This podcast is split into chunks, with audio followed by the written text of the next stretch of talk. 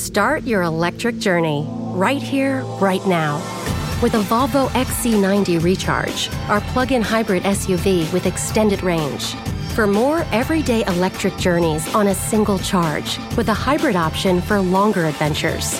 Contact your local retailer to book a test drive or design your own vehicle at volvocars.com/us. The Volvo XC90 Recharge Plug-in Hybrid, the electric car with a backup plan.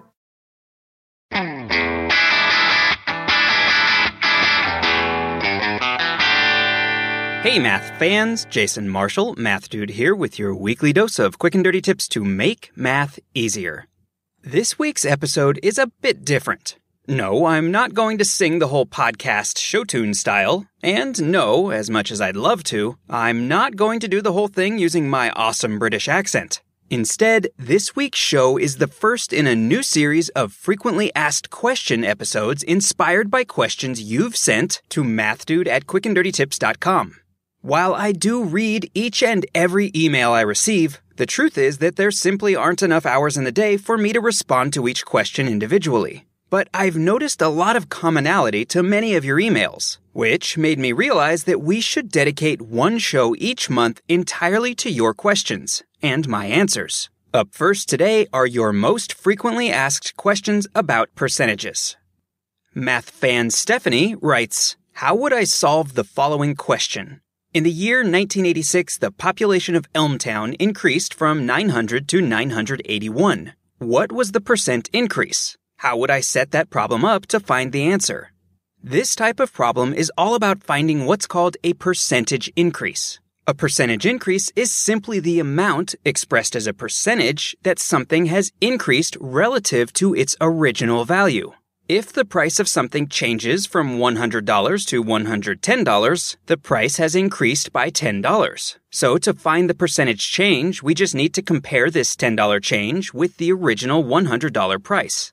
To do that, we first need to find the ratio of the amount changed, that's $10, relative to the original value, that's $100. In this case, that gives us a ratio of $10 over $100 or 0.1. If we then convert this fraction into a percentage, which we can do simply by multiplying the decimal value by 100, we find that the percentage change is equal to 100 times the fractional change, or 100 times 0.1, which is the same as 10%. Now let's look at the problem Stephanie brought up about the population of Elmtown increasing from 900 to 981. Since that's an increase in population of 81 people, the percentage change is 100 times 81 divided by 900, or 9%. There are many variations on this theme. For example, here's another question from Math Fan Terry that at first looks different, but is actually about the same underlying idea.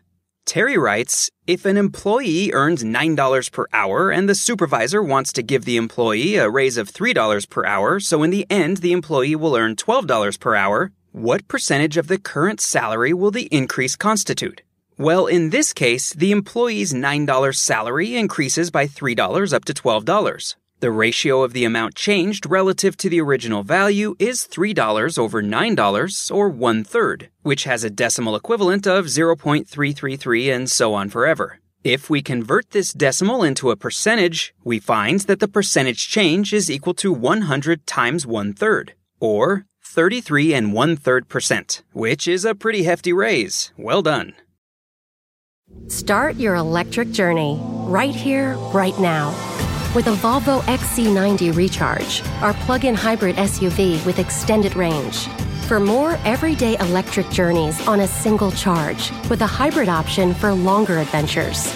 Contact your local retailer to book a test drive or design your own vehicle at volvocars.com/us. The Volvo XC90 Recharge Plug-in Hybrid, the electric car with a backup plan.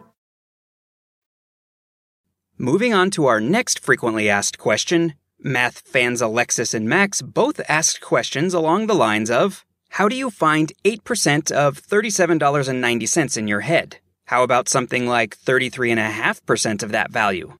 Okay, as we saw in the episode on using percentages to calculate tips, it's easy to calculate 1% or 10% of something in your head. But how do you calculate other, less simple percentages?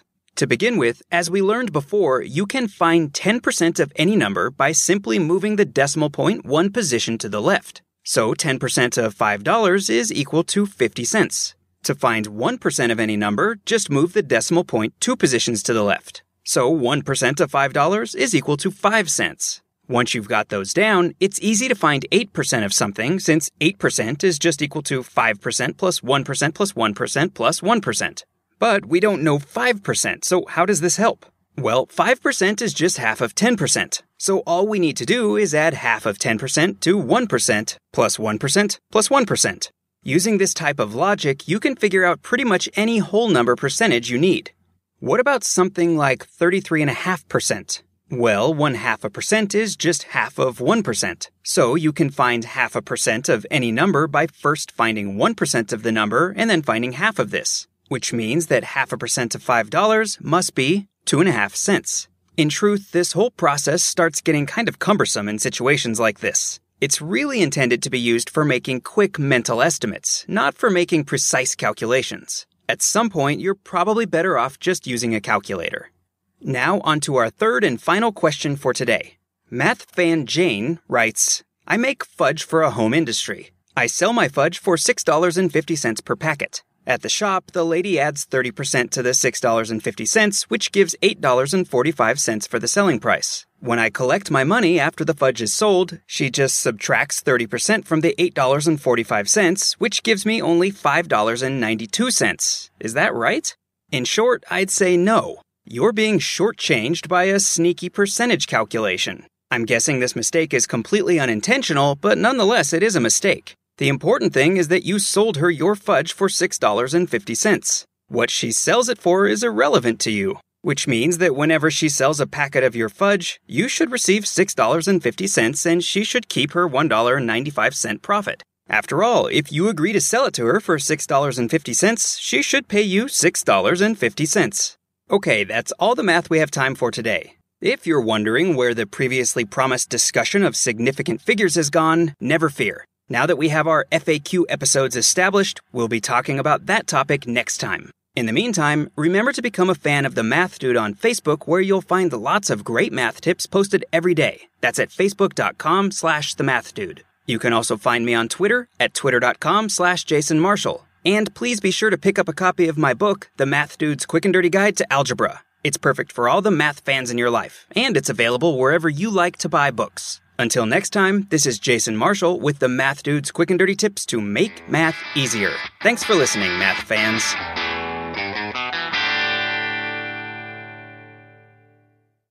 Start your electric journey right here, right now. With a Volvo XC90 Recharge, our plug in hybrid SUV with extended range. For more everyday electric journeys on a single charge, with a hybrid option for longer adventures. Contact your local retailer to book a test drive or design your own vehicle at volvocars.com/us. The Volvo XC90 Recharge Plug-in Hybrid, the electric car with a backup plan.